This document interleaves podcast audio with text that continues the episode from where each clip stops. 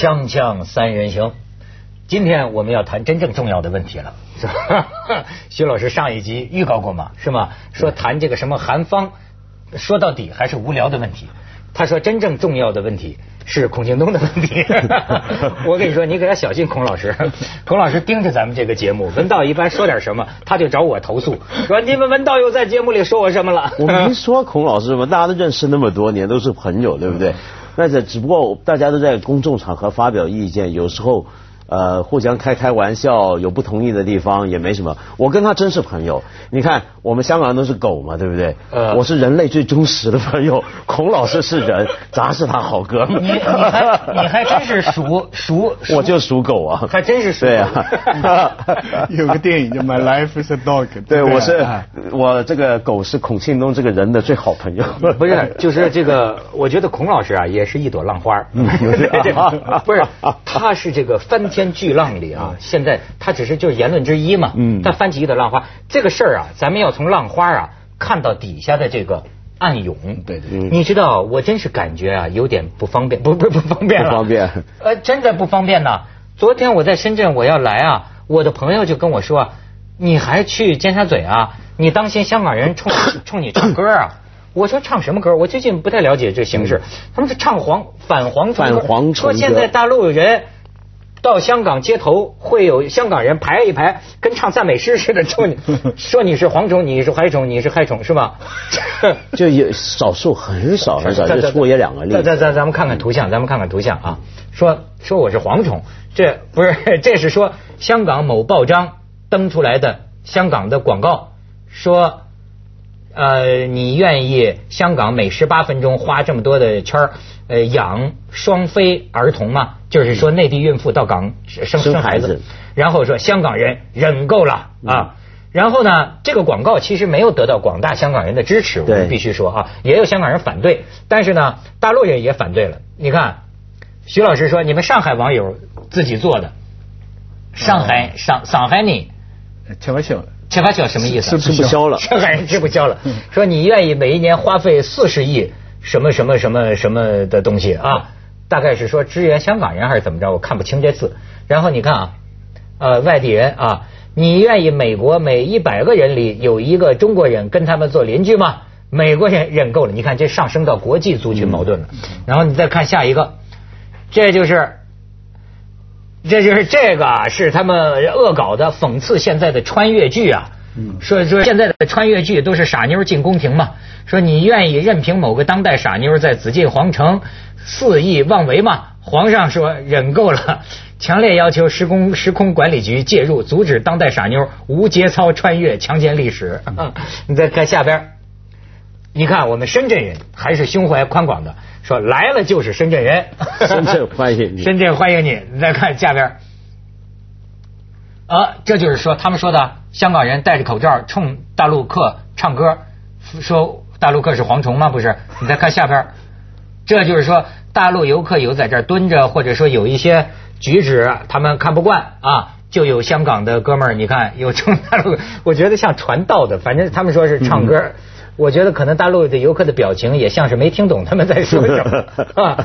因为，因为他没用普通话唱歌，对，他们用广东话。但是我知道，香港人不都是像这些香港人这么想，对其中可以赞赏的就是徐老师的学校，岭南大学。我在大陆都看见新闻了，嗯说岭南大学的学生们帮我们大陆人说话呢，是不是？对，但现在呢，最主要这个香港的这种反蝗虫论背后的理论指导家是一个人叫陈云，就是他们系里面的老师。那是我的同事那是那也是我的朋友，是主张香港城邦论，就认为香港啊应该要自治。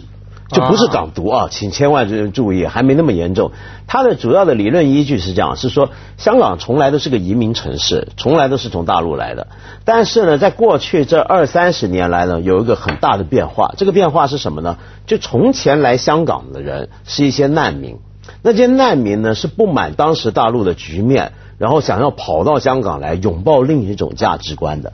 那么现在大陆来香港的人呢，却是一种呃，在他眼中看来是第一被腐化了的中国人，第二认同跟拥抱甚至勾结今天中国某种主流价值跟思想的人。那么这些人，他从根本上跟现在的香港人是不一样的。而这些人不只是外在言行举止不文明，用他的讲法啊，而且是思想根底都不一样。因此，这些人来香港图拿香港的好处，但是只会腐化香港。嗯，那么这是他的一个理论依据，所以他认为香港应该要严格的跟大陆要有某种的切割。那么这是陈云那本书，我很粗糙的简化他的那个讲法。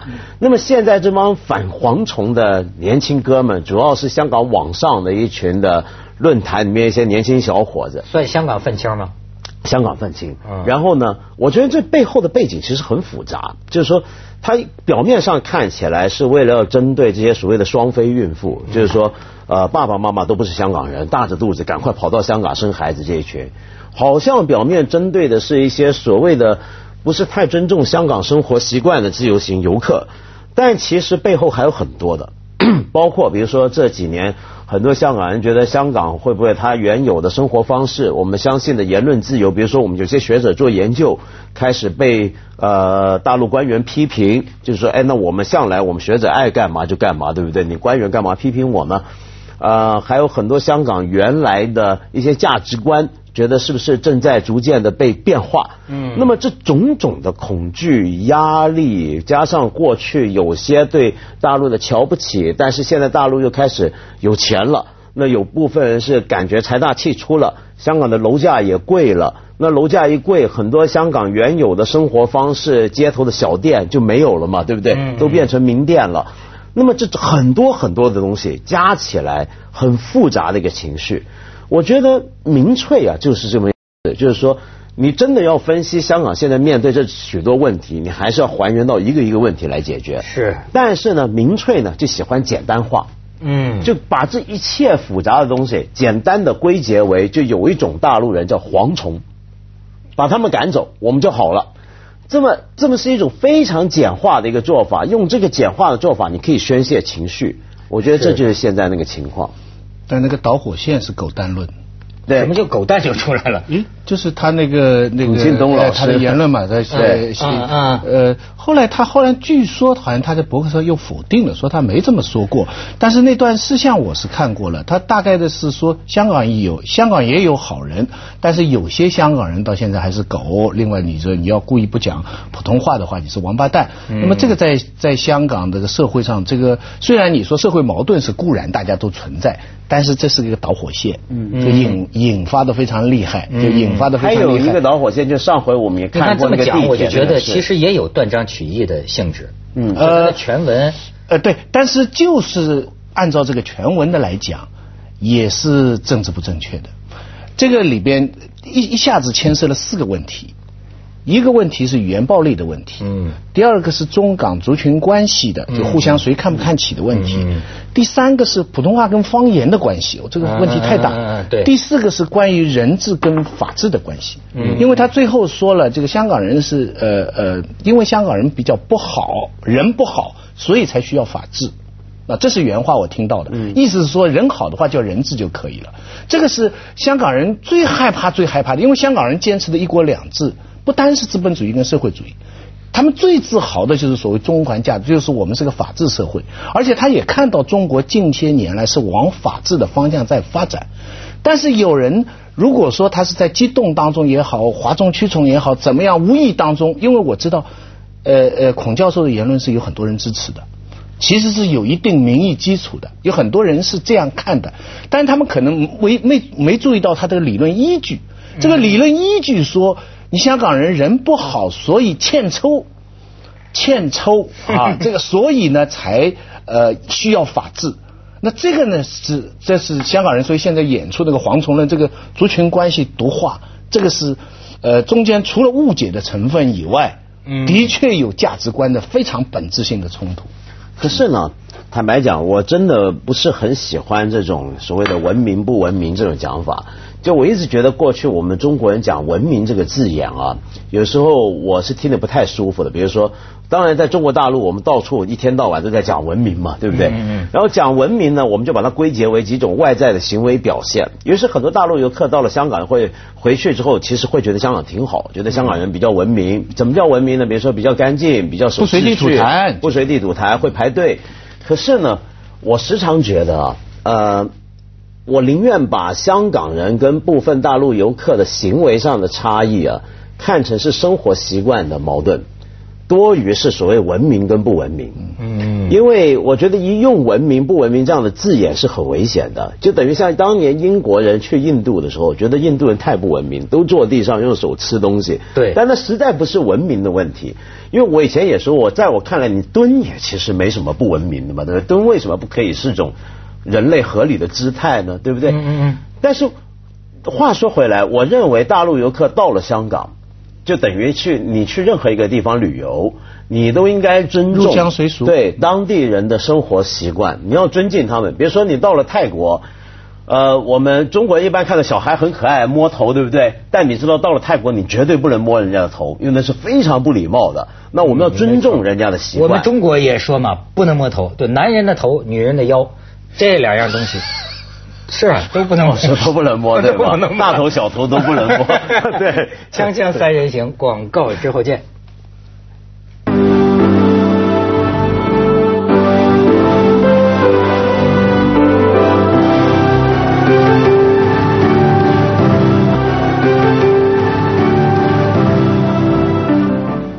这个我作为一个大陆人啊。大陆游客的问题啊，当然有很多，但是我觉得咱要是短平快、很简短的解决这问题的话，从一件事做起。我的个人的建议，声音小点 真的，我我现在觉得啊，只要声音小点声音啊，一切都会好很多。香香港人出外旅行，声音也很大。对，所以你要要。这个来讲，倒不是内地跟香港的你你说的对，这是中华民族的问题。啊这次我也挺欣赏，有的香港人自己也反思，说我们骂大陆游客声音太响，我们香港人的巡春团出去不也是高喉咙？对啊，包括台湾人跟你说也是大喊大叫，对吧？但是你知道啊，我就觉得你看啊，声音小一点呢，你发现没有？别看从这一个地方开始修行，我觉得它起到的效果呀。对，是全身性的。对，当你到一个场合，比如在博物馆，你知道说话声音小一点的时候，这意味着什么？你开始考虑别人了。嗯。你开始考虑整体的气氛，你开始考虑入乡随俗，你的感受啊更敏感了。嗯。你知道吗？这个，这而而而我现在觉得中国人现在最大的特征，到外国去，人家就是侧目啊，就是。哎，你不能说这是你的文文明民族性，因为你这个民族性有有有点扰民。老实讲，我都有这个毛病。嗯，甚至我就跟你说，现在年轻人的修养好过我们这个四十岁的人。嗯，因为有一次我跟一个小妹妹在一起走路谈话，这个小妹妹都会对我有意见，说：“哎，你说话声音怎么这么大？咱们在商场啊。”对，我就发现我们这种粗糙的社会环境下长大的人呢，我都是声音爱喊。哎，大还有一点，我觉得比较特别，就是你声音小的时候啊，你会听到别人说话。哎，我觉得我们很多人说话声音大，大到一定程度就只听到自己说话。你听到别人说话，你才会听到别人的感觉，你才会开始考虑别人的角度。不过，我想话说来，就从考虑别人角度这一点来想，我常常看到香港人今天对大陆游客呃移民。的不满，这个不满好几种，一种就是我刚才说那些大肚子赶来香港生孩子的这种，还有一些来香港炒楼的这些。其实你回想二三十年前香港人移民加拿大，情况可能比我们现在这样的还糟。为什么呢？你想象当年一个你作为一个温哥华的白人，你发现你这整个区，比如说像 Richmond 那个区，全被香港人占满，而且把地价也炒，楼价也地价炒高了，然后他把树给砍掉了盖房子。然后呢？而且满街的招牌写的是你看不懂的中文，你真的会有一种被人入侵的感觉，对不对？而那个时候最夸张的时候达到什么程度呢？我有一个同学，他亲口跟我讲，说当年他们在加拿大上大学，上那个导修课，导修课很人少嘛，十几个人上课，十几个人里面只有一个鬼仔，从这个助教到学生都是香港人。后来大家决定，加拿大的某些地方变成香港殖民地了。然后他们决定干脆用广东话讲，劝那个老外学生你调到别组去，那边讲英文，达到这样的一个程度。而当年其实加拿大人，我觉得虽然也提出过黄祸论或什么，但大体上对香港人是相当宽容。我觉得但是但是他们现在也有一种很不好的情况，在日本啊，在英国啊，就是华人在的一些地方，一些饭店啊，一些车厢啊，他就把你的旅行团安排在一个地方。就是故意把你们的安排隔开，其实这是一种呃变相的种族隔离政策。嗯，其实不是尊重你，OK，不是对你好，而是你们这样的人就让你们放在这个地方。他虽然不然跟你说是香港人提出抗议，其实是真的是平等相待。嗯，我在我看来，如果讲两边的互相看不起啊，我说实在话，内地的有内地的人来香港说看不起香港人的，其实是很少的。他是怕被人看不起，怕被人看不起，对不对？所以包括愤怒，我我觉得这孔教授话，内地很多民意支持，我觉得很多人在香港旅游有这个同感，他们觉得你你你为什么要看不起我们？所以我们我们气愤。但是反过来讲，香港人现在看不起内地的游客的心理，他表看不起好像是你站在高，对不对？他低吧，实际上心里也是害怕。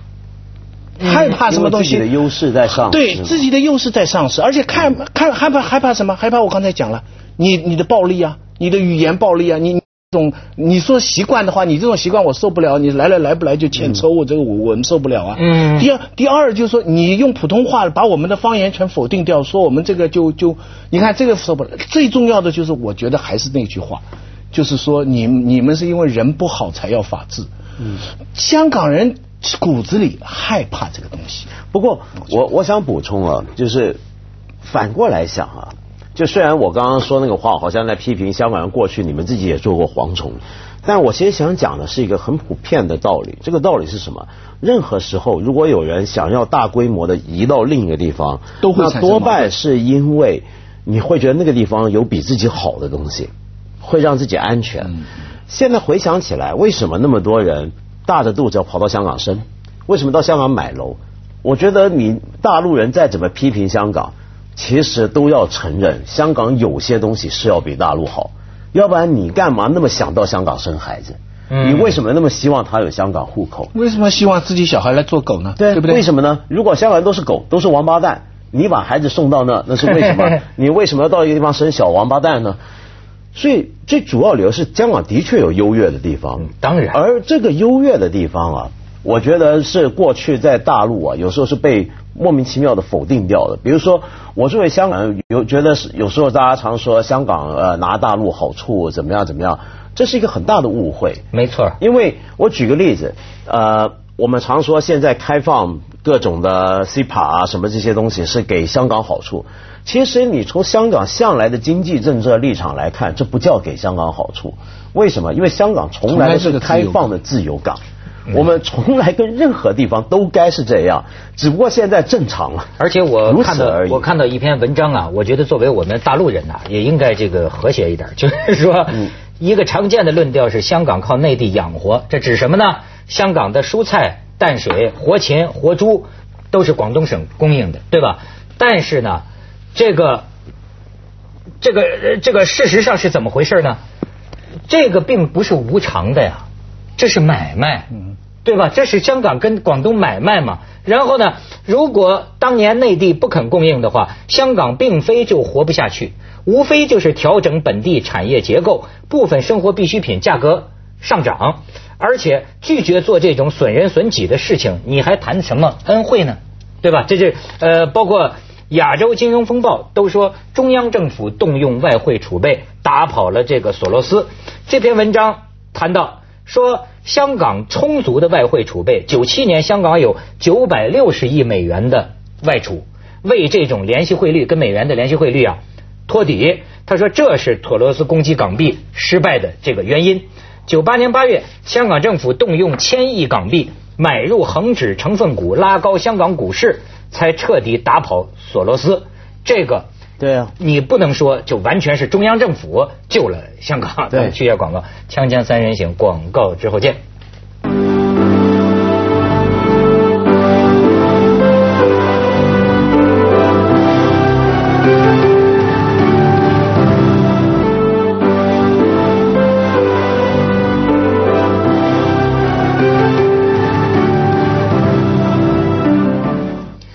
实文道，你说啊，是不是这个香港人和内地人呢？嗯，从很早很早以前根儿上，他就有点互相瞧不上呢。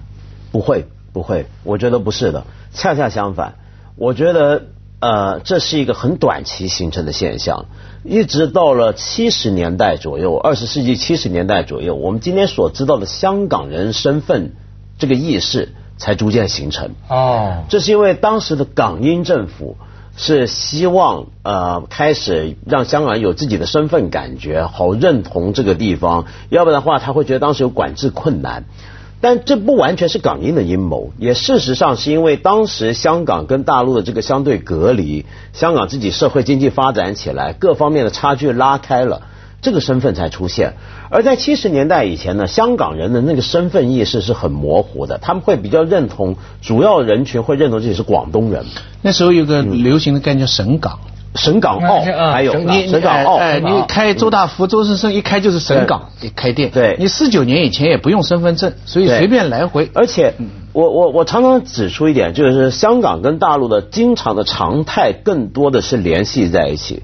这个联系，甚至香港，我觉得在整个现代史上对中国的参与是无意不语的。从第一次广州起义里面。阵亡的烈士有一半是香港人，对对，然后一直下来是没有中断过，几十年来，无论是大陆的呃华东水灾也好，民主改革也好，各方面香港一直不停的在在参与跟支持，没错。那么而且你这个这到后来建国后这种联系啊，因为他很多亲戚在广东，对，那个时候呃呃饿大陆饿死人的时候，香港这边一包一包的。给自己的亲友往大陆寄这个，而且不要忘了，就过去有几十年，香港是中华人民共和国唯一能够接着下来为您播出口岸曲江楼冠文明启示录。过去中华人民共和国哪有外汇跟人家外的买？